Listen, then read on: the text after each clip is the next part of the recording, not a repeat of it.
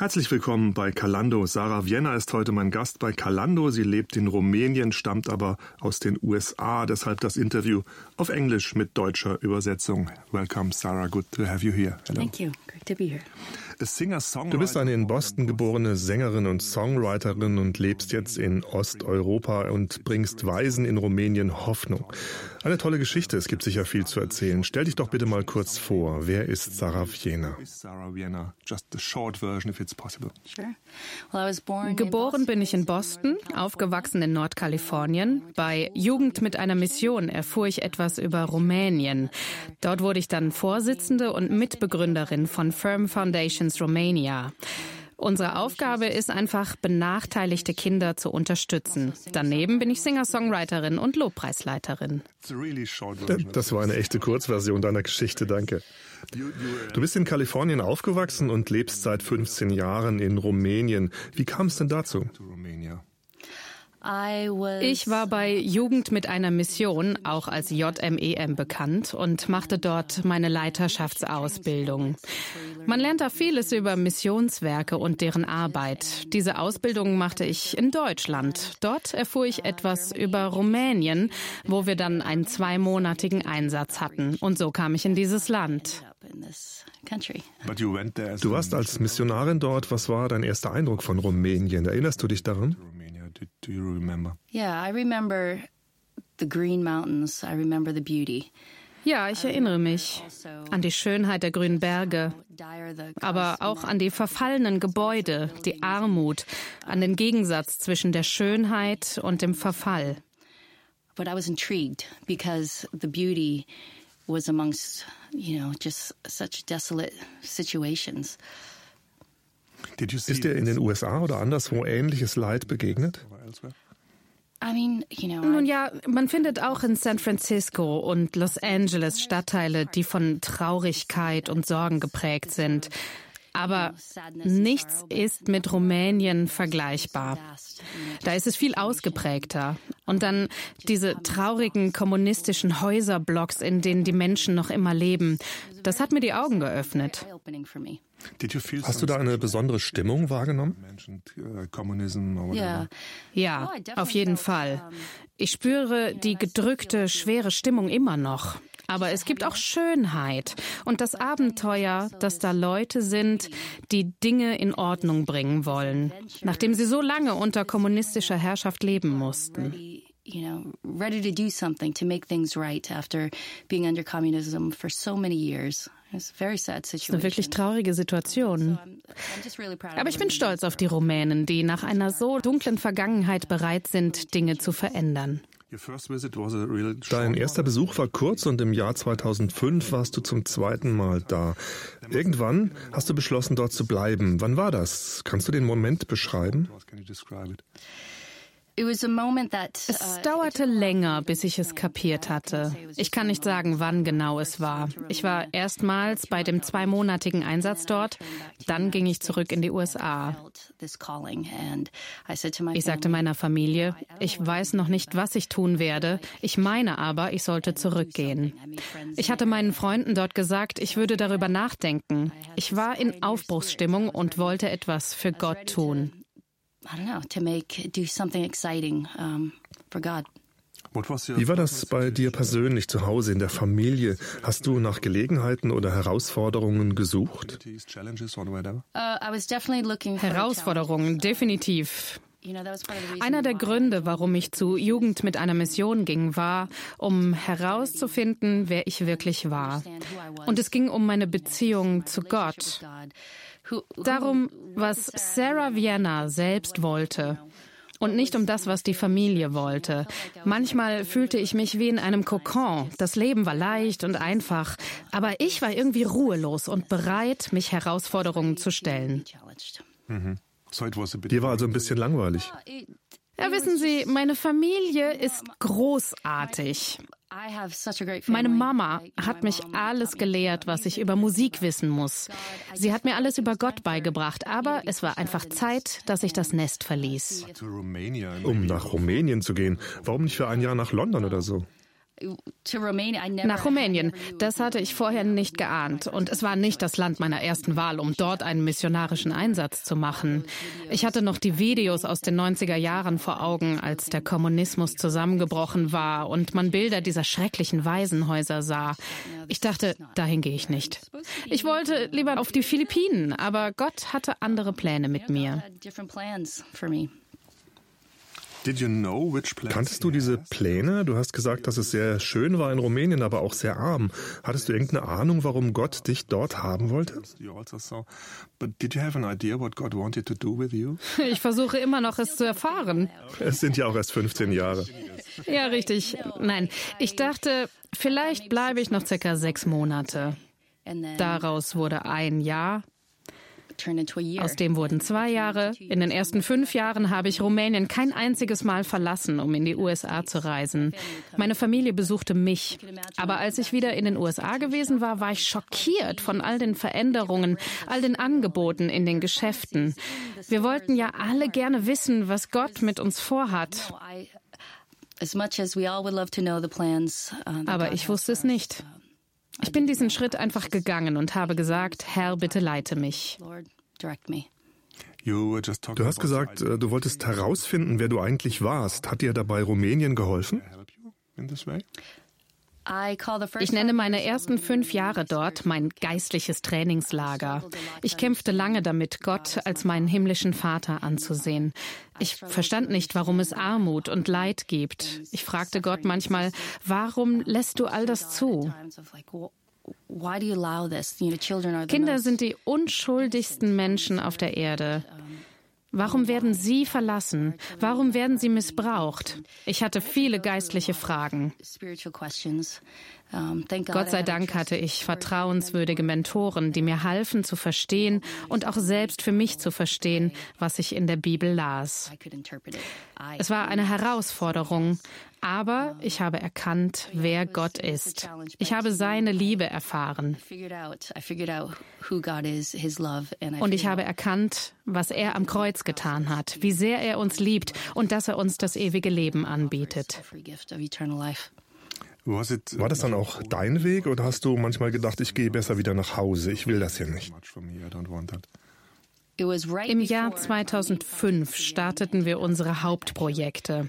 Direkt davor sprach ich mit Steffi Vogel. Sie kommt aus Deutschland, aus dem Schwarzwald und ist Vizepräsidentin und Mitbegründerin von Firm Foundations Romania. Ich sagte, vielleicht ist es besser, dass ich wieder gehe. Irgendwie habe ich keinen richtigen Frieden. Ich werde nie vergessen, was sie antwortete. Sarah, warte, irgendetwas ist im Werden. Im gleichen Jahr lernten wir das staatliche Kinderkrankenhaus Krankenhaus kennen, wo dann unsere Projekte offiziell anfingen. War das der Moment, in dem deine Arbeit in Rumänien eine Perspektive bekam? Ja, als ich die Kinder so allein in diesem staatlichen Kinderkrankenhaus sah, gab mir Gott den Gedanken, du musstest geistlich vorbereitet werden, damit du für die Arbeit, die vor dir liegt, gerüstet bist. Das ist mehr als zehn Jahre her. Du bist doch dorthin gegangen, um etwas zu geben und dann hast du erstmal erfahren, dass Gott erstmal an dir arbeiten musste, an deiner geistlichen Haltung.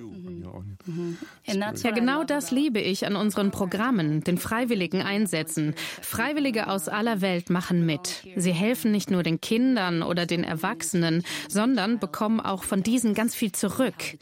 Ich denke, da zeigt sich das, was Gott sagt, das Geben seliger ist als Nehmen. Denn man wird automatisch beschenkt, wenn man gibt. Aber deine Eltern mussten auf dich verzichten. Wie haben sie denn reagiert, als du ihnen gesagt hast, du würdest in Rumänien bleiben? Sie waren dafür, aber als Jahr um Jahr verging, fragten sie, Sarah, äh, wann kommst du denn wieder nach Hause? Viele Freunde und manche aus der Familie verstanden das nicht. Du hast doch deine Musik und all das. Du hast doch eine Zukunft in Amerika, im Land der Möglichkeiten. Und da willst du armen Kindern und Waisen in Rumänien helfen? Sie konnten das nicht verstehen. Aber mittlerweile tun sie das. Sie können es nicht übersehen, dass ich meinen Traum lebe. Hm. Okay.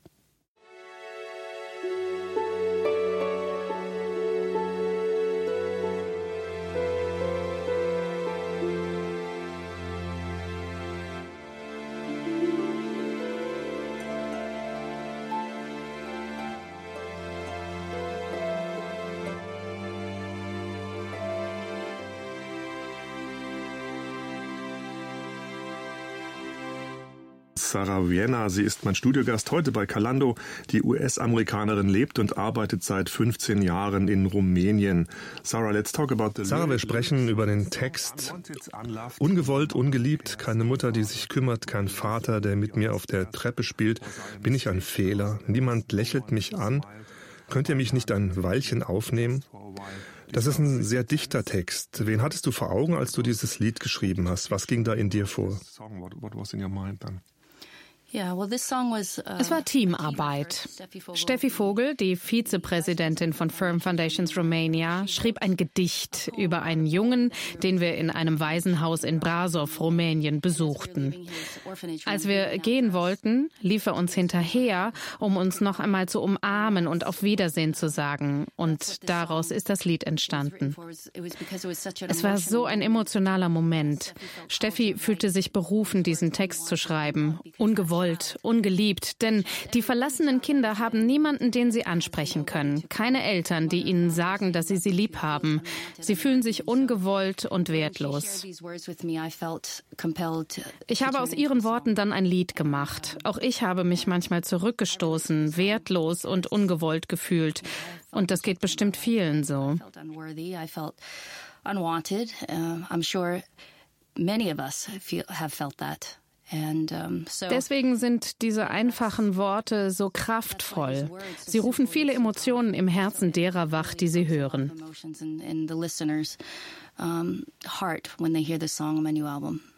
Wenn du darüber sprichst, dann spüre ich, wie berührt du selbst bist, wenn du von den Kindern in Rumänien redest. Du hast sicher viele Begegnungen gehabt. Was macht das mit dir? Wenn du abends nach Hause gehst, wie verarbeitest du das? So viel Leiden, so viel Armut how do you get around with this? Because there's so much suffering, so much poverty. Yeah, yeah it, it's a very sad ja die Lage ist wirklich traurig. Wenn wir ausgestoßene Katzen und Hunde sehen, tut uns das ja schon in der Seele weh. Aber wir reden hier von Menschen, die verlassen oder an der Straße ausgesetzt wurden. Ich bin sehr dankbar, dass ich Gott kenne. Ich werde nie vergessen, wie Steffi weinte, wenn sie ein Kind wieder hingelegt hatte. Die Kinder weinten, Steffi weinte und ich sagte, Steffi, wenn du das jeden Tag machen willst, musst du dein Herz wappnen. Das klingt kalt, aber sie verstand, was ich meinte. Damit dieses Kind Liebe empfangen kann, muss ich stark sein und mir sagen, ich habe diesem Kind etwas gegeben, was ihm hilft. Ich kann nicht ständig heulen, weil ich weiß, dass sie das jedes Mal belastet und mich auch. Deswegen sagte ich das zu ihr. Wir brauchen Gottes Kraft als Grundlage. Deswegen haben wir uns Firm Foundation Romania genannt. Wir brauchen einen festen Grund, sonst bauen wir auf Sand und scheitern. Ähm, du arbeitest seit 15 Jahren mit notleidenden Kindern. Es gibt bestimmt viele Geschichten, die dich tief berührt haben und die dich auch ermutigt haben, diesen Weg weiterzugehen, zu sagen, ja, das funktioniert. Damit kann ich wirklich helfen. Kannst du eine oder zwei Geschichten davon erzählen? Immer wenn ich ein Kind sehe, das weint, weil es niemanden hat, der es in die Arme nimmt, und ich halte es dann. Und wenn dann seine Tränen versiegen und es sein Köpfchen an dich schmiegt, das ist eine Erfolgsgeschichte für mich. Wir haben so viele Kinder gehalten, uns in den letzten 15 Jahren für Hunderte eingesetzt. Hart ist es, wenn man sie nicht mitnehmen oder ihnen ein Zuhause bieten und sagen kann, geschafft. Wir brauchen Zeit, um den Kindern nachhaltig zu helfen. Wir haben einige Kinder gerettet. Steffi ist gerade dabei, sie zu adoptieren. Ein Junge hatte ein Problem mit seinen Beinen. Die Diagnose lautete Osteomyelitis. Er brauchte eine OP und wir brachten ihn nach Deutschland. Und jetzt kann er laufen. Das sind Geschichten, die mein Herz berühren. Ein anderes Kind hatte schwere Verbrennungen. Sie war im Krankenhaus gelassen worden, elf Monate lang. Wir konnten sie nach Hause bringen. Sie ist 13 und sie liebt Gott. Ich liebe diese Geschichten. Sie geben uns so viel. It's, it's so rewarding. Wir haben vorher über das Lied Ungewollt, Ungeliebt gesprochen und du hast gesagt, es hat auch etwas mit deinem Glauben an Gott zu tun. Welche Rolle spielt Gott in dieser Arbeit? How does God come into this work that you are sharing? Mhm. Well, nun, Gott ist Liebe. Um zu überleben, brauchen wir alle Liebe. Wir brauchen dieses Wissen, dass wir geliebt sind. Darum geht es in der dritten Strophe. Gewollt und geliebt. Ich weiß, du bist da, weil ich fühle, dass du dich liebevoll um mich kümmerst. Das steht dafür, wie Gott die Freiwilligen gebraucht, um diesen Kindern zu geben, was sie brauchen. Wenn Kinder in den ersten beiden Lebensjahren keine liebevolle Zuwendung erfahren, kann sich ihr Gehirn nicht richtig entwickeln. Liebe stimuliert das Zellwachstum und deswegen ist es so wichtig, dass Kinder Liebe erfahren. In 1. Johannes 4 steht, dass Gott die Liebe ist. Deswegen müssen wir Liebe weitergeben und unsere Arbeit mit Gottes Liebe tun. Hm. Wir haben schon gesprochen über die erste Begegnung mit verlassenen Kindern. Ein Zweig deiner Organisation kümmert sich besonders um Babys im Krankenhaus von Braschow.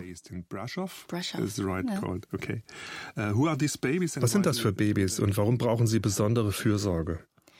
Wir kümmern uns um Babys, von denen einige Eltern haben, die meisten aber haben keine Eltern. Die Eltern, die manche Kinder haben, sind derart arm, dass sie sich nicht angemessen um sie kümmern können. Deswegen lassen sie sie im Krankenhaus zurück. Zum Beispiel Eltern aus den Roma-Dörfern. Mit Kindern dieser Ethnie arbeiten wir am häufigsten. Sie haben keine Schulbildung und nicht genug Geld, um sich um die Kinder zu kümmern. Sie kennen sich mit Empfängnisverhütung nicht aus und haben manchmal bis zu zehn Kinder in einem Haushalt.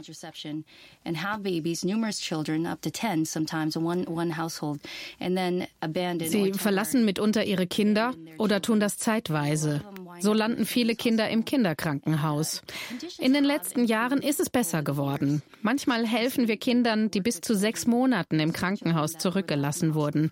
Aber jetzt beträgt der Durchschnitt zwei, drei Wochen bis zu einem Monat. Wir haben es also mit sehr, sehr armen Familien zu tun, die nicht wissen, wie traumatisch es für Kinder ist, alleingelassen zu werden, auch wenn es zeitlich begrenzt ist.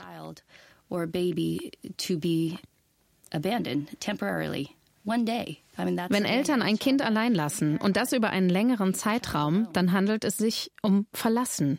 Dann entsteht ein großes Defizit in der Seele eines Kindes.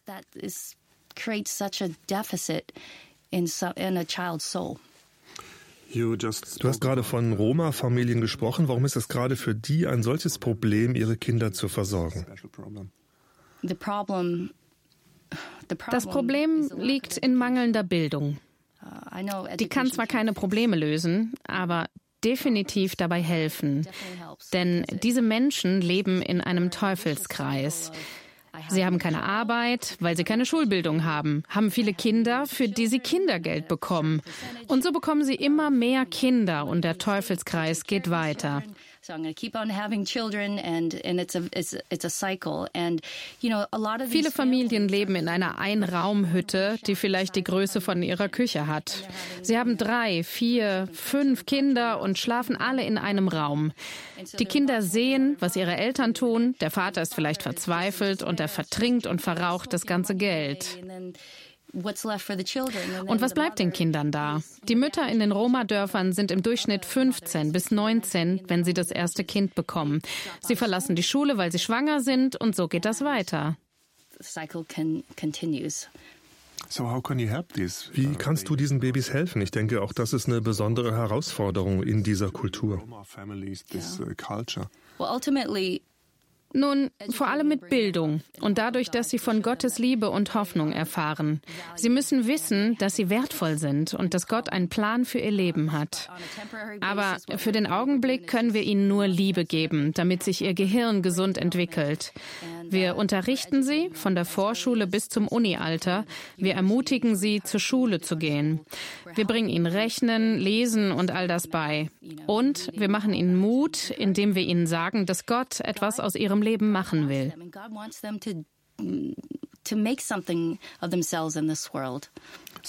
Du unterscheidest also nicht zwischen Sozialarbeit und Mission. Ist das das Gleiche für dich?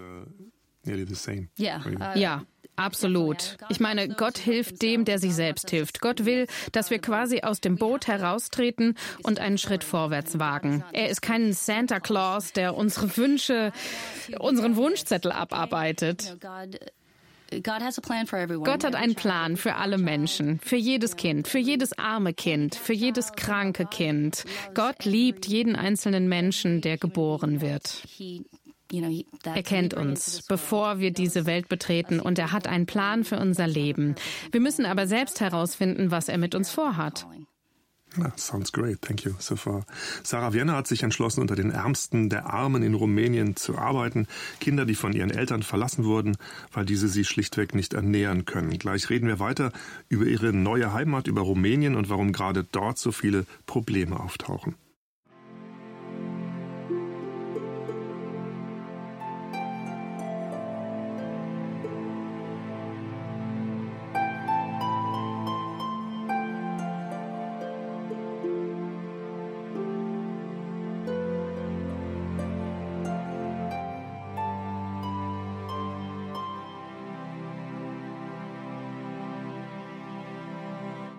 Sarah Vienna, the title does reveal Sarah Vienna, der Titel verrät etwas über die Songwriterin. Im Text heißt es, ich liebe diese Stadt, in der meine Seele freier ist, mein Herz langsamer schlägt. Fühlst du dich freier in der neuen Heimatstadt? Ja, definitiv. Ich schrieb, mein Herz schlägt langsamer. Normalerweise schlägt das Herz schneller, wenn man begeistert ist. Uh, Aber wenn ich zurück nach Barschaw komme, nachdem ich für zwei Monate in den USA war, bin ich einfach ruhig. Friede beruhigt unser Herz. Ich kann atmen. Das entschleunigt unseren Herzrhythmus. Dieses Lied erzählt von meiner Liebe zu dieser Stadt. Ich sprach vorher von Rumänien als meinem geistlichen Trainingslager. Deshalb liebe ich Braschow. Es hat mich zu der Frau gemacht, die ich heute bin. Es war eine spannende Reise mit Gott, den Menschen zu helfen, um die Welt zu reisen, zu singen und davon zu erzählen, was in Brasov passiert. Es ist eine schöne Stadt in Transsilvanien, eingebettet in den Karpaten. Eine atemberaubende Stadt. Der dortige Nachrichtensender interviewte mich vor kurzem. Ich sang Meine Heimat Brasov. Ihr Bericht begann mit Anscheinend wurde Sarah Vienna von Brasov adoptiert. irgendwie traf das ja auch zu. Ich sagte schon, ich fühle mich zeitweise verlassen und irgendwie habe ich jetzt eine Familie in Rumänien. So I just felt like, yeah, I'm, I, I have a Romanian family. Ich liebe diese Stadt und alle, die die freiwilligen Einsätze in Brasov machen. Sie lieben dieses Lied, weil sie sich damit identifizieren. Sie lieben es auch. Ich lade dich ein, auch mal zu kommen. Aber deine Familie ist weit weg, oder? Haben Sie Wurzeln in Rumänien? Okay, was ist der Hauptunterschied zwischen Kalifornien und Brasov? Kannst du das? Ich sehe dort keine Palmen. Es gibt positive und negative Unterschiede. Rumänien ist ein ganz besonderer Ort im Vergleich zu Kalifornien. Meine Güte, wie kann man das vergleichen? Das Meer. Du liebst es noch immer. Rumänien oder Kalifornien? Kalifornien. Uh, ja. Klar. Wie könnte es anders sein? Aber ich habe festgestellt, dass das Leben in Rumänien so eine Tiefe hat. Uh, Dagegen empfinde ich Amerikaner oberflächlich. Es geht um protzige Autos, vor allem in Südkalifornien. Vor einigen Monaten war ich dort und sah, wie wichtig man tolle Autos, das eigene Aussehen, die Kleidung nimmt. Ich liebe Europa wegen der Kultur und weil da die Familie zählt. Welt. Aber die Menschen sind eher gerade heraus. Ist das ein Problem? Nein, in Deutschland oder Rumänien.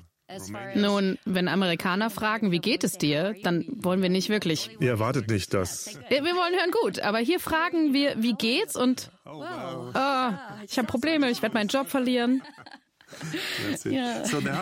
Es muss einen besonderen Grund haben, warum du nach Braschow gekommen bist. Du bist doch in den USA geboren, in Kalifornien aufgewachsen, äh, das du noch immer liebst. Wie hat Braschow dich verändert? Can you, can you bring it to the point what changed you in Braschow? I would say es ist meine Beziehung zu Gott. Ich bin gefestigter und weniger materialistisch. Ich habe gelernt, dass es nicht um das geht, was man trägt, wie gebildet man ist.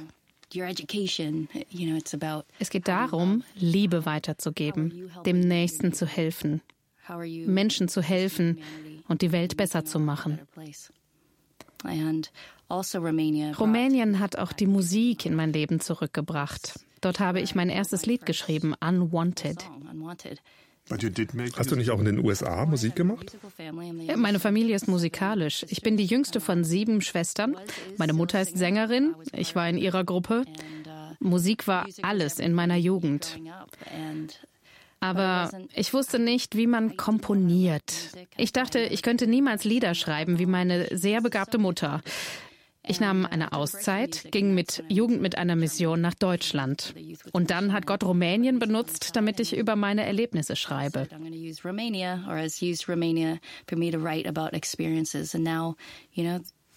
Ich habe Aufnahmen in Nashville gemacht und hier in Deutschland mit Florian Sitzmann. Eine tolle Möglichkeit zu sagen, was mir auf dem Herzen liegt und die Erlebnisse aus Rumänien mit der Musik zu vermitteln. Ich möchte andere ermutigen, Rumänien kennenzulernen, Gott näher kennenzulernen, zu helfen und einen Unterschied zu machen. Hm. Und du denkst, dazu hat man in, den, in Rumänien bessere Möglichkeiten. Das ist anders, als wenn du in den USA leben würdest, oder? Oh, ja, sicher. Ich bin unabhängig geworden in Rumänien. Ich war niemals verheiratet. Ich hatte auch meine Eltern nicht dort, die mich umarmten, wenn ich es brauchte. Ich habe gelernt, stark zu sein. Jeanne d'Arc, Corrie ten Boom und Gladys Aylward sind mir zu Vorbildern geworden. Frauen also, deren erstes Ziel es nicht war, ich will heiraten und drei Kinder bekommen, ich will auf einer Farm mit weiß gestrichenem Zaun leben. Mein Ziel war es, ich will reisen und die Welt sehen. Ich will etwas tun. Ich hatte 50 Brieffreunde in aller Welt. Ich liebe es, Kontakt mit Menschen aus verschiedenen Kulturen zu haben. Zurück zu Rumänien, das ist seit 15 Jahren Ihre Heimat. Vor 25 bis 30 Jahren war es ein kommunistisches Land. Spürt man diesen, wie soll ich sagen, Einfluss noch? Äh ja, man kann ihn noch spüren. Die ältere Generation ist ja noch da. Und es gibt noch immer lange Schlangen, wenn die Leute für etwas anstehen. Und es ist einfach furchtbar hart, was sie durchgemacht haben. It's very sad. It's very sad what they went through. And uh, die Auswirkungen sind noch da. Aber wissen Sie, was erstaunlich an Braschow ist? Wenn Weihnachten wird, es gibt eine lebendige Krippe und über die Lautsprecher erschallen Weihnachtslieder, die Jesus besingen. Unter Ceausescu waren Weihnachtslieder, Bibeln und dergleichen verboten. Und das, was da heute passiert, liebe ich. Nämlich, dass man über Religion sprechen und von Jesus weitererzählen darf. Aber natürlich wirft der ehemalige Kommunismus noch seine langen Schatten. Das kommunistische Regime war Waisen gegenüber besonders brutal. Hast du deswegen heute diese Probleme mit den Kindern? Ja, Ceausescu wollte ein Arbeiterheer heranzüchten. Er wollte Rumänien zu einem sehr starken und reichen Land machen. Unter ihm war Verhütung verboten und er verlangte, dass jede Familie mindestens vier Kinder haben sollte. And so these already poor families under communism couldn't handle die im Kommunismus sowieso schon armen Familien konnten für so viele Kinder finanziell nicht aufkommen. Der Staat baute also Waisenhäuser. Und die Eltern dachten sich, der Staat will die Kinder, also soll er sie auch haben. Und so wurden die Waisen quasi gemacht. Uh. Thankfully, Zum Glück haben wir keine Waisenhäuser in diesem Sinne mehr, nachdem der Kommunismus zusammenbrach. Das ist also besser geworden. Aber internationale Adoptionen sind noch immer gesperrt und es gibt immer noch über 60.000 Waisen in den Einrichtungen. Ich bete, dass internationale Adoptionen zugelassen werden, denn jedes Kind verdient eine Familie. Ich hoffe, Rumänien wird eines Tages wieder eine starke Nation und dass die Rumänen in ihrem Land eine Zukunft haben.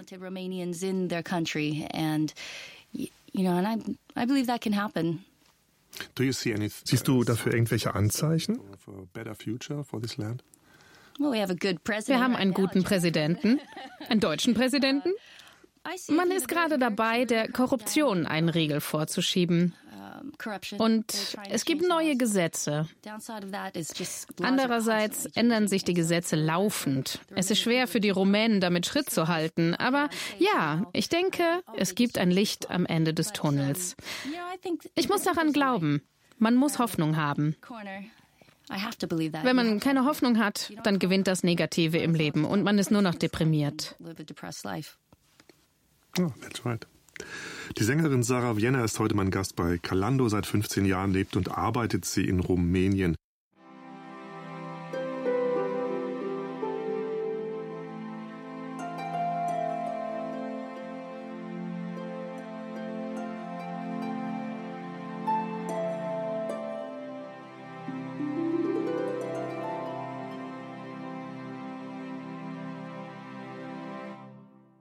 Sarah. Sarah, Musik spielt eine wichtige Rolle in deinem Leben. Woher kommt deine Liebe zur Musik? Wie hat das denn angefangen? Äh, mit meinen Genen. Meine Mutter ist Profimusikerin. Ich hörte ihr beim Gitarrespielen zu, als ich noch in ihrem Bauch war. Sie hat mir alles über Musik beigebracht. Gitarre spielen, in Einklang mit meinen Schwestern zu kommen. Ich verdanke ihr meine Liebe zur Musik yeah, I owe credit to her for this love of music and um, yeah. War es dein Traum, eines Tages Geld mit Musik zu verdienen? Uh, ich will mit meiner Musik unsere Organisation unterstützen. Natürlich ist es mein Traum, Millionen damit zu scheffeln, um Gutes zu tun und meinen eigenen Lebensunterhalt zu verdienen. Aber ich habe beschlossen, nicht ständig auf Tournee zu gehen. Das würde mich auslaugen. Ich kenne das Musikgeschäft. Es ist sehr anstrengend, damit seinen Lebensunterhalt zu verdienen. Es ist heute schwer, Geld damit zu verdienen bei all dem Download, Streaming, YouTube, Spotify. YouTube, Spotify. Right, right. Ja, sehr richtig. Ich habe vor einigen Jahren mit Lobpreisleitung begonnen. Das mache ich auch in unserer Kirche in Rumänien. Ich liebe das, denn es ist ein Dienst, der hilft, Menschen näher zu Gott zu bringen und singend zu bekennen, wer Gott ist. So, I don't know. Diese Musik ist etwas Besonderes für mich und sie entspannt mich. Meine Gitarre ist eine meiner besten Freunde. Wolltest du denn als Kind keine berühmte Musikerin werden? Ja, ich meine, es ginge in diese Richtung, denn meine Mutter war es und sie hatte das auch für uns Kinder vor. Das heißt, Musikarbeit in einer Kirche zu machen. Sie hörte nicht auf zu warnen, bist du bereit für dieses schwierige und üble Geschäft? Ich musste echt überlegen, aber ich wollte tatsächlich ins Radio. Das war immer mein Ziel. I wanted to be on the radio. You know, I always ich liebte Musik und hörte mir alles Mögliche von allen möglichen Leuten an, ob Country, Pop oder Rock. Ich liebte Musik und wollte sie auch machen. Ich meinte, ich würde auf die Bühne gehören und da bin ich ja jetzt auch. Aber in Rumänien, nicht in den USA. Ich mache auch in Amerika Tourneen. Ich mache Tourneen in Amerika, England und Deutschland. Ich besuche verschiedene Kirchen, spreche auf Frauenkonferenzen, leite Lobpreis. Das mache ich heute. Aber das hat immer mit deiner Arbeit in Rumänien zu tun. Ja, wie könnte ich das trennen? Ich meine, ich schreibe Lieder wie Unwanted oder He Provides. Meine Musik ist nicht zu trennen von FFR. Also Sie bietet auch eine Plattform, auf der ich sagen kann, dass wir Freiwillige brauchen, auch aus Deutschland. Uh, wir brauchen Freiwillige, die den Kindern helfen. Wir brauchen finanzielle Unterstützung für unsere Programme, zum Beispiel um Windeln zu kaufen. Wir brauchen jährlich 47.000 Windeln und die wachsen ja nicht auf Bäumen. Auch nicht in Rumänien. Nein, richtig, auch da nicht. Da äh, wächst vieles andere auf den Bäumen, aber das nicht. Deswegen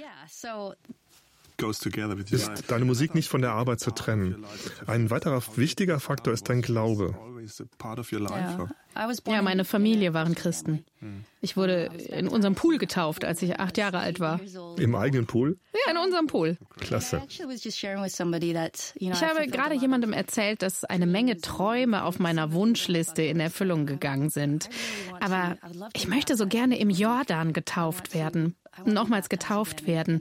Und damit will ich meinen Glauben bekennen und meine Liebe zu Jesus. Und hier kommt auch wieder Braschow ins Spiel. Ich verstand, was Jesus am Kreuz getan hat. Ich habe ein Bibelseminar mitgemacht, das von einer amerikanischen Missionarin geleitet wurde. Sie hieß Jerisha. Sie hat mein Leben verändert. Sie leitete ein Seminar über den Gottesbund mit den Menschen und ich kapierte, dass es nicht nur ums Alte Testament geht, sondern dass Jesus am Kreuz starb, damit wir im neuen Bund leben und zwar in dem Bund seiner Liebe. Wir müssen ihn nicht mehr an einem bestimmten Ort anbeten. Wir können direkt zu ihm kommen. Wir müssen nur sagen, Herr Jesus, es tut mir leid, bitte vergib mir. Und da wurde mir die väterliche, bedingungslose Liebe deutlich und wer Gott in meinem Leben ist. Das war der entscheidende Wendepunkt. Vorher dachte ich manchmal, ich muss perfekt sein oder ich komme nicht in den Himmel, wenn ich das und das tue. Wir sind alle Sünder. Wir sind alle Menschen und das Ergebnis dessen, wie wir aufgewachsen sind, wer unsere Eltern waren. Aber dennoch sind wir selbst verantwortlich für das, was wir tun. Uh, was hast du über dich selbst und über deinen Glauben gelernt durch die arbeitenden Kindern in Rumänien? Manchmal hielt ich mich für stark und mitunter fühlte ich mich sehr schwach. Uh, es gibt Zeiten, da sehe ich die Kinder, wenn ich im Krankenhaus Dienst habe, und dann ist mir zum Heulen und Steffi ist die Starke. Ich hatte nie eigene Kinder und werde wahrscheinlich auch keine haben, aber mir genügen auch die mir anvertrauten Kinder in Rumänien. An den Kindern sehe ich, wie wichtig bedingungslose Liebe ist. Sie brauchen Liebe und Wertschätzung. Eltern zu sein ist eine riesige Verantwortung. Egal ob alleinerziehend oder als jemand, der verheiratet ist, die Verantwortung ist riesig. Ich weiß. Sicher verstehen das viele, die jetzt zuhören und bejahen das. Du hast gerade von deinem eigenen Glauben gesprochen und auch ein bisschen über Religion. Was Religion ist und was der persönliche Glaube ist, äh, kannst du da einen Unterschied erklären? I, I think a lot of ich denke, viele Menschen können anderen Predigten halten und ihre Auslegung zu einer Art Gott machen mit erhobenem Zeigefinger. Das wird dann zu einer Art Religion, die aus Regeln besteht. So nach dem Motto, wenn du die nicht genauestens befolgst, landest du in der Hölle.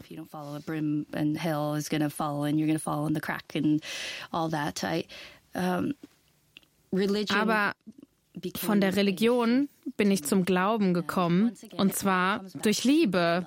Das ist auch das Ziel unserer Organisation, weiter zu sagen, dass Gott Liebe ist und dass er jeden Menschen so sehr liebt, dass er uns retten will und uns für immer im Himmel bei sich haben will.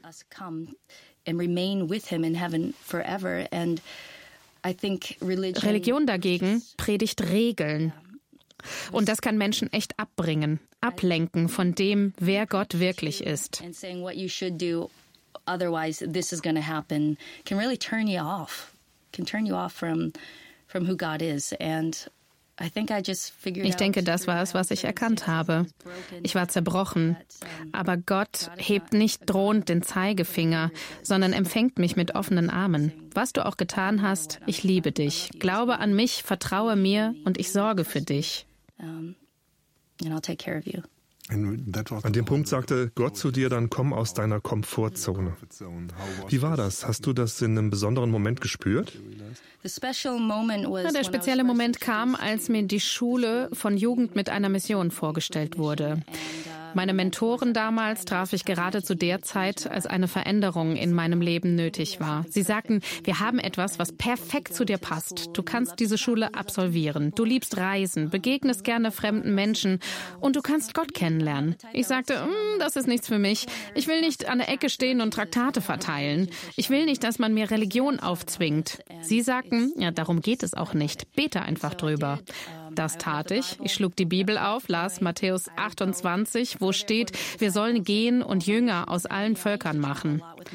Ich reiste früher viel mit meinen Schwestern und meiner Familie. Deutschland war eines unserer Lieblingsreiseziele. Ich werde die Gegend um Frankfurt nie vergessen und wie sehr mich als Teenager der weiße Spargel begeistert hat.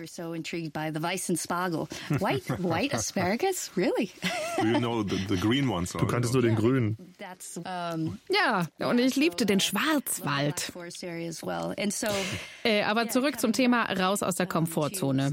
Ich verließ sie, als ich dann allein reiste, allein in ein Flugzeug stieg, das mich in ein fremdes Land und in eine fremde Kultur brachte. Das war beängstigend und aufregend für mich. Ich weiß nicht, ob es das war, was ich wusste es einfach nicht. Und das war der Augenblick, als Gott mir durch die Bibel sagte, ich solle gehen, egal wie unsicher ich mich fühlte. Geh. Bis heute kann ich nicht aufhören, meine Komfortzone zu verlassen. Ich bin jetzt jemand, der im Glauben bereit ist, Risiken einzugehen. Ist das okay für dich? Oh, ich liebe es. Das Leben wird langweilig, wenn man keine Schritte wagt und dann erreicht man auch keine Menschen. Selbst wenn man denkt, ah, ich kann nicht singen, ich kann jetzt nichts sagen, dann weiß man trotzdem nicht, wie Gott einem in dieser Unsicherheit oder Unzulänglichkeit gebrauchen kann. Ich dachte nie, dass ich Lobpreis leiten könnte. Aber meine Freunde sagten, Sarah, du kannst das. Und jetzt liebe ich es. Ich liebe es, Menschen in die Gegenwart unseres Herrn zu führen. Und das ist nur ein Beispiel, weißt du? So that's just an example. You know? okay, thank you so far.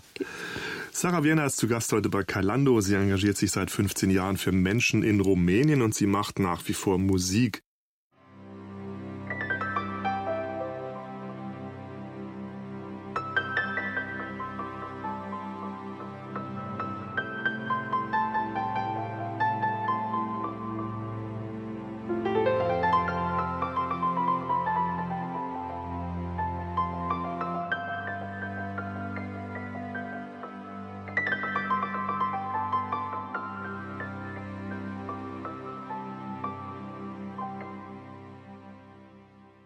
Sarah, this Sarah, in diesem Lied heißt das, ich würde bis ans Ende der Welt gehen für dich, auf dem Seil tanzen und dich dabei tragen, in die Flammen für dich springen.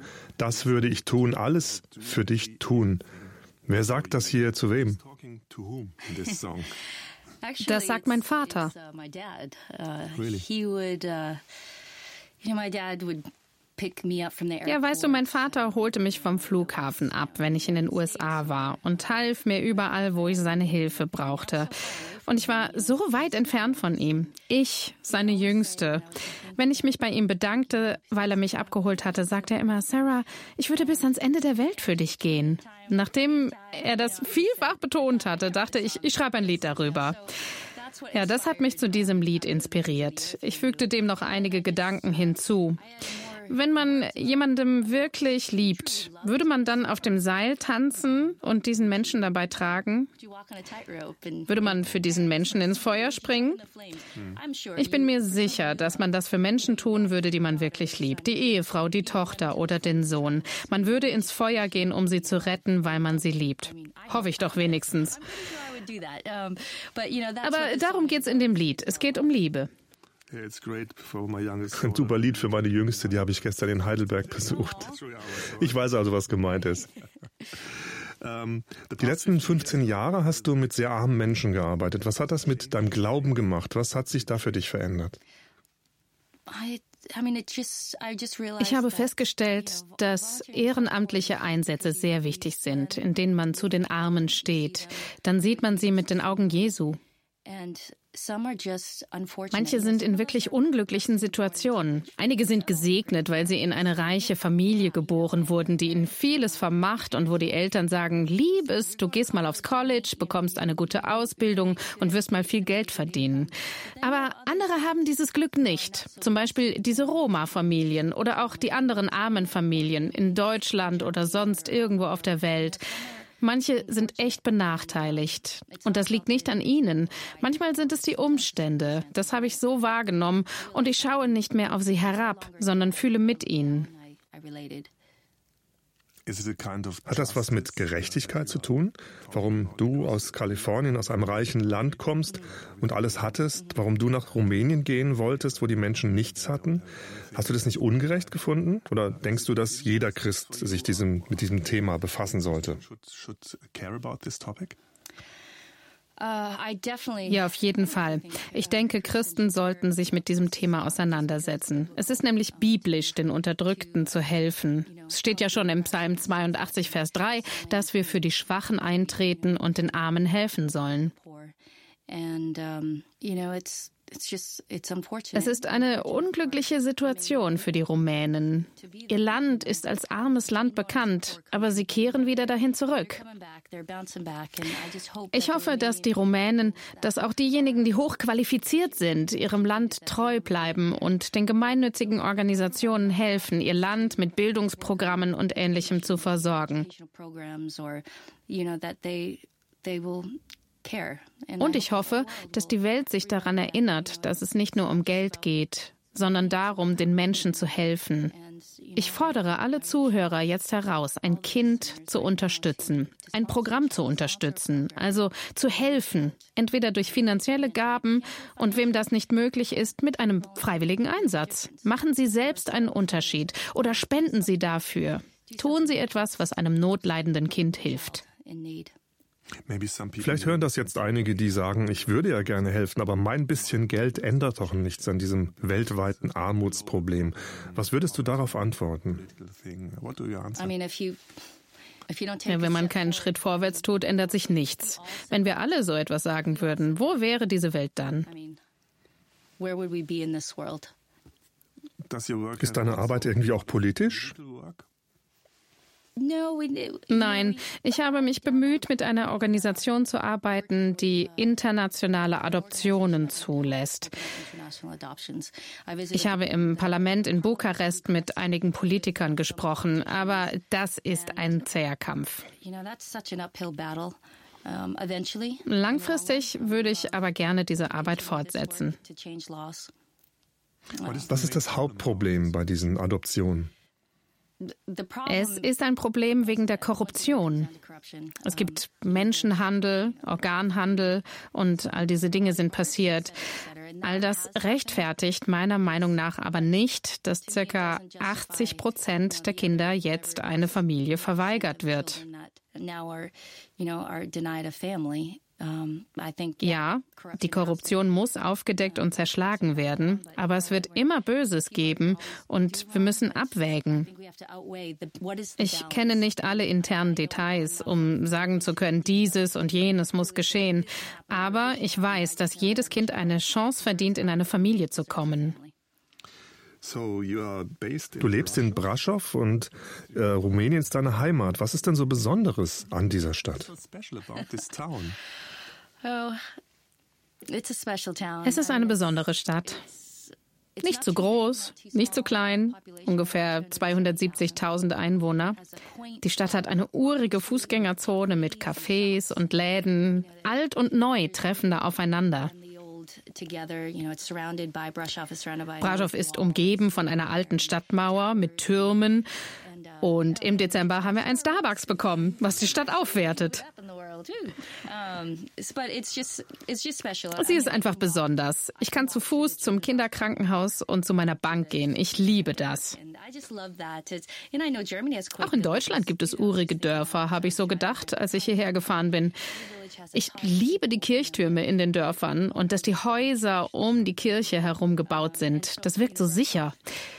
In Brașov steht eine der größten gotischen Kirchen, die man die Schwarze Kirche nennt. Es ist eine protestantische Kirche, historisch, warm, schön und trocken beautiful, no humidity. So, yay.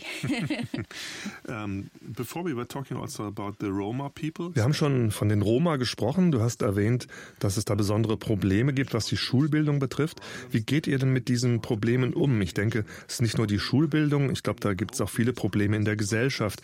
Wie könnt ihr den Menschen wirklich helfen? Denn wenn sie an ihren Gewohnheiten festhalten, ist es doch schwierig, was zu verändern. How can you really help those people? Because if they stay in their society, I think Richtig. Es ist eines unserer Ziele, die Armen in die Gesellschaft zu integrieren. Das erfordert eine grundlegende Bildung. Ich weiß, dass Schulbildung nicht alle Probleme löst oder Leben verändert. Die Menschen brauchen Bildung und sie müssen Gottes Liebe und Gnade annehmen. Wir fangen bei den Kindern an. Man muss wirklich früh anfangen damit und bei den Kindern Grundlagen legen. Deswegen liebe ich unser Programm für Vorschulkinder. Wir bringen ihnen Zahlen und Buchstaben bei. Wir erzählen ihnen biblische Geschichten. Sie lernen, was Hygiene ist. Diese grundlegenden Dinge vermitteln wir ihnen. Und dann geht es weiter mit Schulprogrammen für Kinder von sieben bis 16 Jahren. Wir hoffen, dass sie danach eine Handelsschule oder die Uni besuchen. Wir haben auch ein Highschool-Mentorenprogramm, aber die Grundlagen müssen gelegt werden. Teaching the basics. It comes down to that. Äh, du liebst deine Arbeit mit den Kindern in Rumänien, hast du darüber gesprochen, aber wie sieht es mit dem Risiko aus, einen Burnout zu bekommen? Risk of uh, get a burnout. Right. You know, I used to do um ich habe früher täglich gemeinsam mit Chef im Krankenhaus gearbeitet. Ich habe beim Vorschulprogramm mitgearbeitet und gemerkt, jetzt ist es wohl an der Zeit, Dinge zu delegieren und Projektleiter auszubilden. Mittlerweile gehören 16 Langzeitmitarbeiter zu unserem Team. Es ist wichtig, nicht an einer Sache feststecken zu bleiben, auf einer Position. Man muss sich weiterentwickeln, sonst brennt man aus. Für mich persönlich bedeutet das, als Vorsitzende eher die Rolle einer Botschafterin zu übernehmen und dazu auch meine Leidenschaft für Musik zu nutzen. Und damit bleibe ich im Gleichgewicht. Menschen retten und Musik machen. Das ist für mich ein Schritt nach vorne. Ich probiere etwas aus und das hilft, dem Burnout vorzubeugen.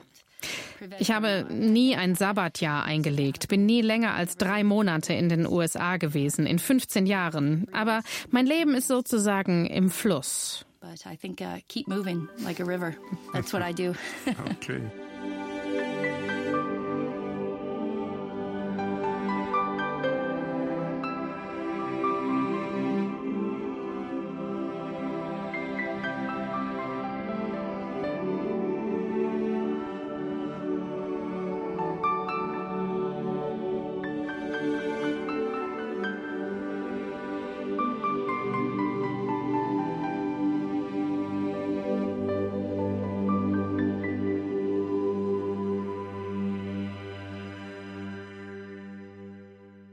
Sarah, Set Me Free ist auch ein Lied von dir. Da heißt es, er starb für mich, ans Holz genagelt, sein Blut war das Opfer, um mich zu befreien, mich frei zu machen. Welche Geschichte steckt denn hinter diesem Lied? Uh, there must be a special story behind this song. What is this story? Uh, ich habe dieses Lied an einem Karfreitag geschrieben, in meiner Wohnung in Brașov. Ich dachte über den größten Beweis der Liebe nach, der je auf dieser Welt erbracht wurde, nämlich über den Tod Jesu am Kreuz. Ich war gebannt von diesem Vers. Es ist einer der bekanntesten Bibelverse, Johannes 3, Vers 16.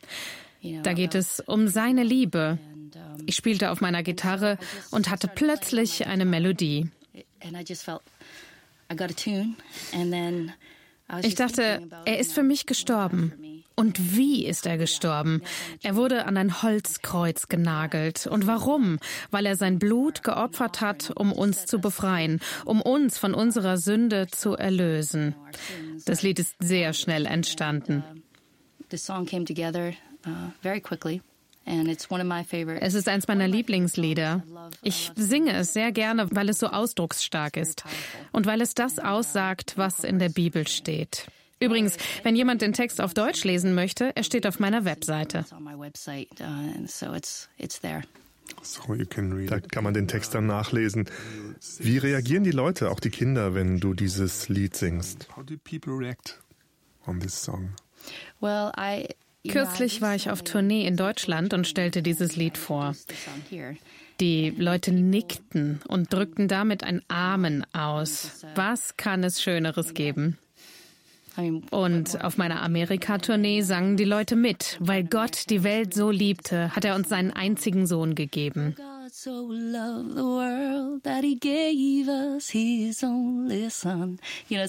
ist einfach ein im guten Sinne optimistisches Lied. Ein positives Lied für Karfreitag. Ja, genau. Ostern kommt. Also sollten alle einstimmen. Wir kennen das gute Ende. Sarah, wir haben von den Kindern gesprochen, mit denen du arbeitest. Vor kurzem hast du eine Teenager-Wohnung eröffnet. Warum das denn? Wir wollten einen mutmachenden Ort für Teenager aus Roma-Familien haben. Sie können sich dort auf das, was sie zu lernen haben, konzentrieren und werden nicht vom Dorfleben abgelenkt. Wie schon gesagt, viele bekommen schon als Teenies Babys und geraten in einen Teufelskreis. Deswegen haben wir in der Innenstadt eine Wohnung gemietet, von der aus sie zu Fuß zur Highschool gehen können. In vielen Dörfern gibt es keine weiterbildenden Schulen und sie müssen lange Strecken mit dem Bus fahren. Und das machen die Jugendlichen nicht an fünf Tagen in der Woche. Wir bieten die Wohnung in der Nähe an, sodass sie keine Ausrede Ausrede mehr haben, nicht am Unterricht teilzunehmen. Wir haben Sponsoren für dieses Projekt. Sie stellen Bücher zur Verfügung und manchmal muss man auch für die Unikosten aufkommen, weil sie kein Stipendium haben. Uh, Letztes Jahr hat Andrea den Abschluss geschafft. Sie war das erste Mädchen, das unser Programm absolviert hat. Sie hat uns inspiriert zu dem Highschool-Mentorenprogramm und zu dem Wohnprojekt.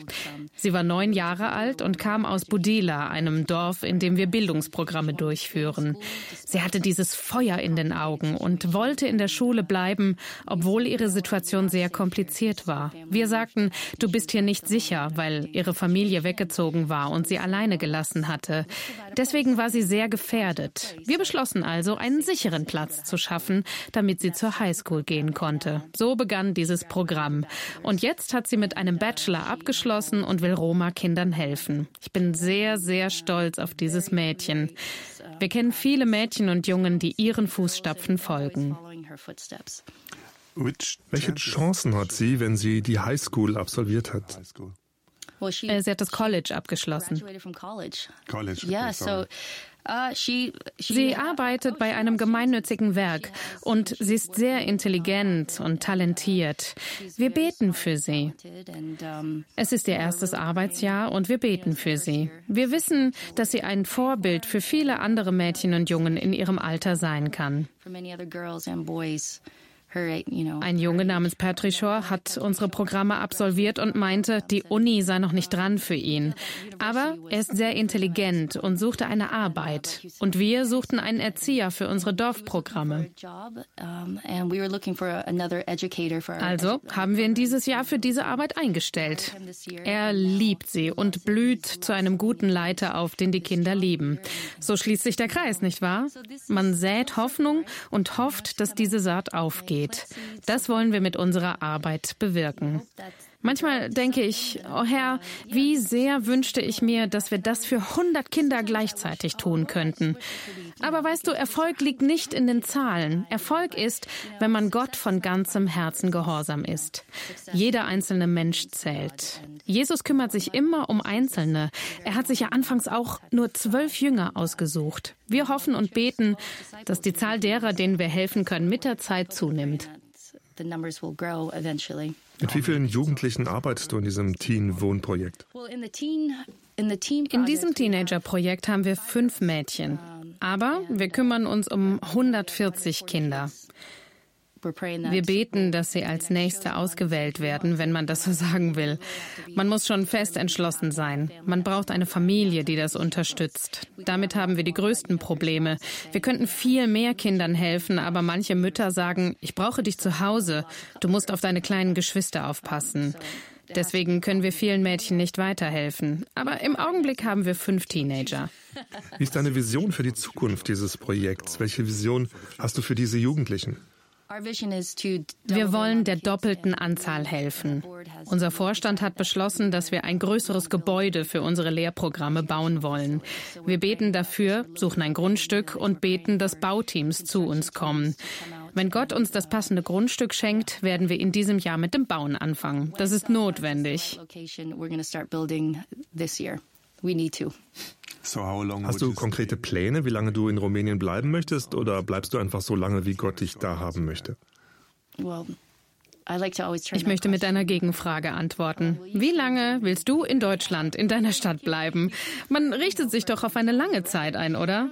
Ich kenne Gottes Pläne nicht. Ich bin sozusagen auf seinem Fluss unterwegs. Wenn Gott mich die nächsten 20 Jahre dort haben will, dann bleibe ich fröhlich da, wenn ich damit seinen Willen erfülle. Vielleicht will er auch, dass ich außerhalb Rumäniens tätig werde. Ich werde ja angefragt, in Kirchen zu singen und den Lobpreis zu leiten arbeiten. Ich ermutige auch die Deutschen, Kontakt aufzunehmen mit mir, denn ich liebe diese Tätigkeit. Wenn Sie Kirchen oder Organisationen kennen, die wollen, dass ich dort spreche oder singe, bin ich bereit dazu. Ich bete und habe persönliche Ziele, aber ich will einfach da sein, wo Gott mich haben will. Das ist der beste Ort für mich. Nochmal zu Andrea, dem Mädchen aus dem Teenager-Wohnprojekt. Ich kann dir ansehen, dass du echt glücklich bist damit, weil es ein Erfolg ist. Was verstehst du unter Erfolg in deiner Arbeit und in deinem Leben?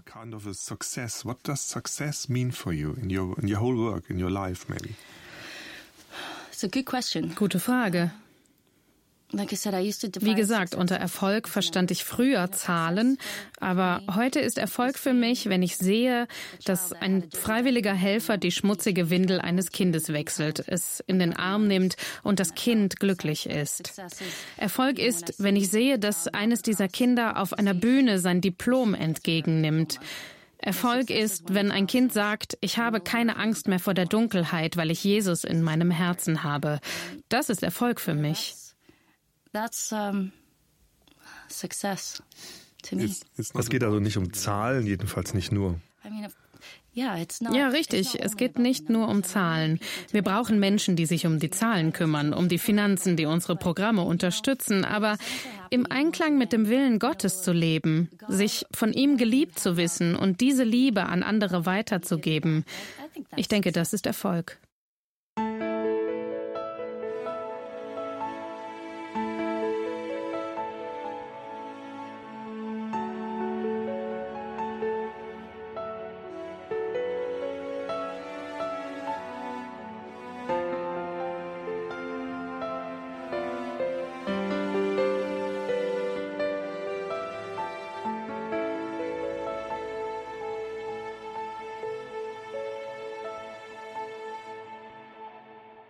Sarah Vienna ist heute zu Gast bei Kalando. Sie ist nicht nur eine begabte, begnadete Sängerin und Songwriterin, die geborene US-Amerikanerin leitet auch ein Hilfswerk in Rumänien. Sarah, Sarah, du arbeitest größtenteils mit Volontären, mit Freiwilligen. Wie viele Ehrenamtliche hast du bei Fern Foundations Romania im Jahr? Im Durchschnitt kommen ungefähr 70 für die ehrenamtlichen Einsätze. Sie kommen für Kurzzeiteinsätze und mehr als die Hälfte davon kommt dann nochmals wieder. Sie kommen also wieder? Yes. Okay. Und aus welchen Ländern kommen Sie? Aus Deutschland, Amerika, Kanada, Australien, Neuseeland, China, aus verschiedenen Ländern Europas. Von überall. Ich nehme an, viele sind Schüler oder so. Wie reagieren die denn auf die Situation in Rumänien? Wir nehmen Leute ab 18 Jahren an für die freiwilligen Einsätze. Der älteste Ehrenamtliche ist 73. Ja, es kommen nicht nur Jugendliche. Alle über 18 können zu den Einsätzen kommen. Die Reaktionen sind unterschiedlich. Manche sind sehr bewegt, andere finden es extrem schwierig. Manche sagen, am liebsten würde ich mir eine Pritsche kaufen und bei den Kindern im Krankenhaus bleiben. Sie brauchen jemanden. Es hängt ganz davon ab, warum die Einzelnen kommen. Manche wollen einfach mal etwas Neues sehen, nach dem Motto, ich will die Kultur in Rumänien kennenlernen und etwas Gutes tun, indem ich mich um Babys kümmere. Andere wiederum wollen nur mit behinderten Kindern arbeiten oder einfach für diese Babys im Krankenhaus da sein.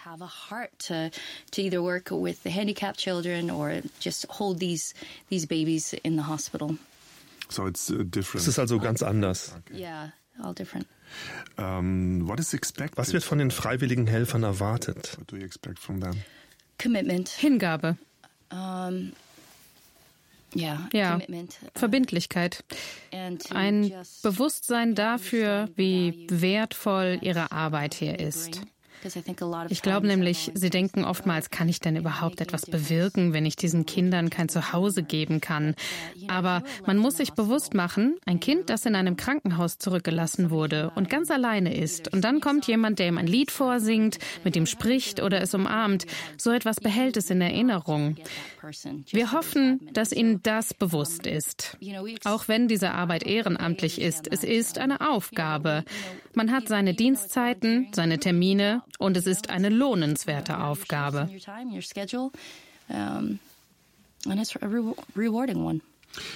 Viele behaupten ja, dass die Arbeit von Ehrenamtlichen nur ihnen selbst etwas bringt, aber nichts für diejenigen, denen sie eigentlich helfen wollen, weil sie keine Erfahrung haben und oft auch nichts ändern können. Wie denkst du darüber?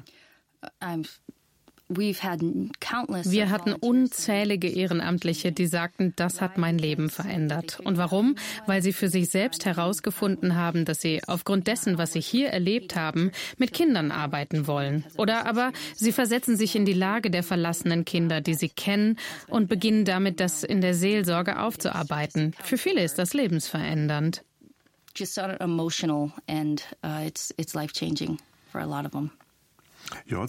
Ihr habt also auch Vollzeitmitarbeiter, 15 oder 16, soweit ich weiß. Ja, wir haben Kurzzeit- und Langzeiteinsätze.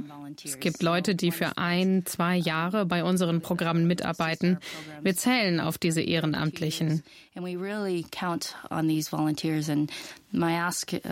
Darf ich auch die Deutschen bitten, Langzeiteinsätze zu machen? Wir brauchen sie. Es ist viel einfacher, ein Visum zu bekommen, als wenn man nach Amerika will. Da bekommt man nur für ein Jahr ein Visum und muss es dann wieder erneut beantragen. Wir haben auch ein Apartment für die, die einen Kurzzeiteinsatz machen. Es ist besser als eine Jugendherberge, deswegen nennen wir es Apartment. Oh. Uh, Was erwartest du von den Menschen, die für einen längeren Einsatz zu euch kommen? Wer zum Langzeiteinsatz kommt, muss Leute finden, die ihn oder sie unterstützen. Und sie müssen wissen, dass es manchmal sehr einsam für sie werden kann, denn sie leben ja in einem fremden Land. Sie dürfen also nicht erwarten, dass sie ständig umsorgt werden. Wer für länger kommt, muss sehr stark und selbstständig sein und sehr gefestigt im Glauben. Ihr habt also ein sehr internationales Team. Ich kann mir vorstellen, dass es eine Herausforderung ist, für dich Menschen zu leiten, die von überall herkommen aus der ganzen Welt. Sie alle haben ja die Heimat verlassen und haben ganz eigene Vergangenheit. Wie erlebst du das? Wir sind gemeinsam mit denen, die Langzeiteinsätze machen, so etwas wie eine Familie. Ich liebe das. Wenn sich jemand dafür bewirbt, muss also seine oder ihre Persönlichkeit zu FFR passen, da wir eine kleine Familie sind. Aber ja, unser Team ist international und das ist echt interessant. Diejenigen, die Kurzzeiteinsätze machen, sind kulturell oft so ganz anders geprägt. Wir haben das mehrfach erlebt. Einige Amerikaner waren die schwierigsten davon. Davon. Aber es kommt vor allem auf die Persönlichkeit an. Was war für dich persönlich der größte Kulturschock, als du aus den USA nach Rumänien gekommen bist? In einem kommunistischen Betonblock zu wohnen. So nennen wir diese Wohnblocks, die unter Ceausescu gebaut wurden, um Menschen unterzubringen. Wir hatten ein großes Haus in Kalifornien und nun wohnte ich in einem dieser Klötze. Stell dir mal vor, man wacht nachts auf, geht ins Bad und überall sind Kakerlaken. Das war so ein Kulturschock für mich.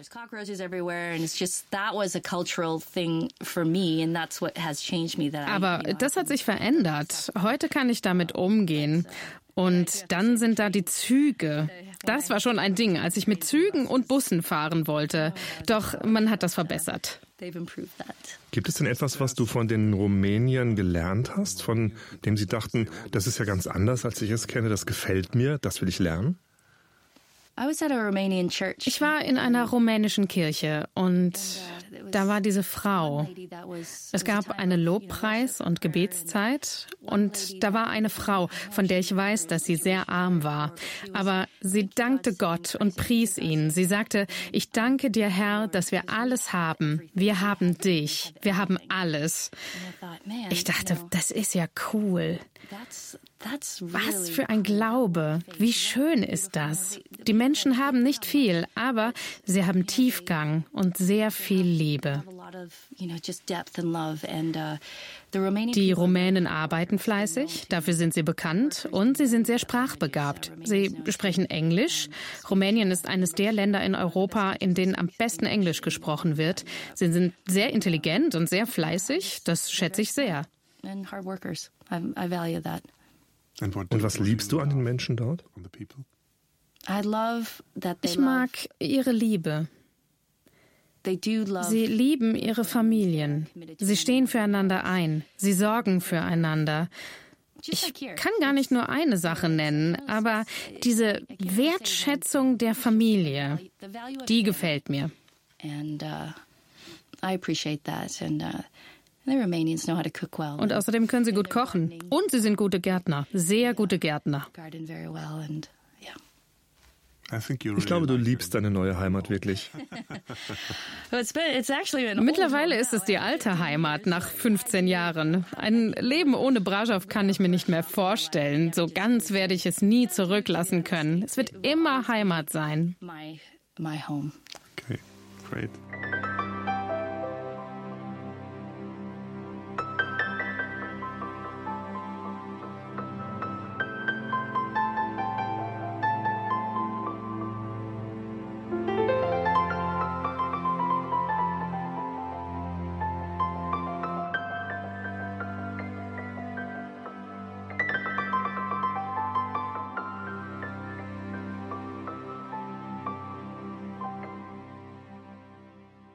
Sarah Werner ist mein Gast heute bei Calando. Seit 15 Jahren lebt die gebürtige US-Amerikanerin in Rumänien. Sarah, Sarah, wir haben vom Verlassen der Komfortzone gesprochen. Du hast den Schritt aus deiner Komfortzone gewagt, als du aus den USA nach Rumänien gegangen bist, wo du seit 15 Jahren lebst. Ist das jetzt deine Komfortzone, Rumänien? Wie sieht der nächste Schritt aus? Weißt du schon, wo es hingeht? Berechtigte Frage. Ähm, ich habe das Gefühl, Gott stupst mich zu dem Gedanken an, ob es nicht Zeit für mich ist, erneut den Schritt aufs Wasser zu wagen. Ich gehe kleine Schritte in diese Richtung, weil ich gehorsam sein will. Vielleicht soll ich etwas in den USA machen, vielleicht in Europa, vielleicht soll ich anderswo arbeiten als für Firm Foundations Romania. Ich bete jeden Tag über diese Frage. Ich suche Gott, klopfe an seine Tür und bitte, Herr, zeig mir die Gelegenheit. Ich bin bereit zu gehen. Das muss nicht heißen, dass ich Brasov für immer verlasse, aber wenn du eine Gelegenheit für meinen Einsatz hast, sag's mir, ich komme. Wie sehen deine Pläne für das Projekt Firm Foundations, feste Grundlagen in Rumänien aus? Ja, ich erwähnte schon, dass wir unser Bildungsprogramm erweitern wollen, so dass wir mehr Jugendliche erreichen. Jeden Tag klopfen Eltern bei uns an und fragen, ob wir ihr Kind aufnehmen, denn sie sehen, welchen Unterschied es macht, wenn die Kinder bei uns eingeschrieben sind.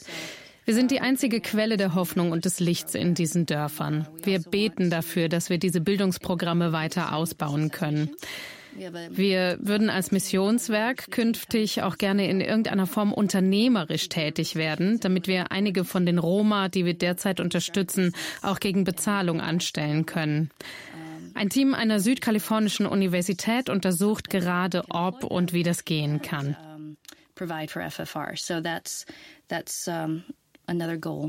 Ja, das ist ein weiteres Ziel. Und wir wollen unser Team von Langzeitmitarbeitern vergrößern. Also müssen einige zu uns kommen.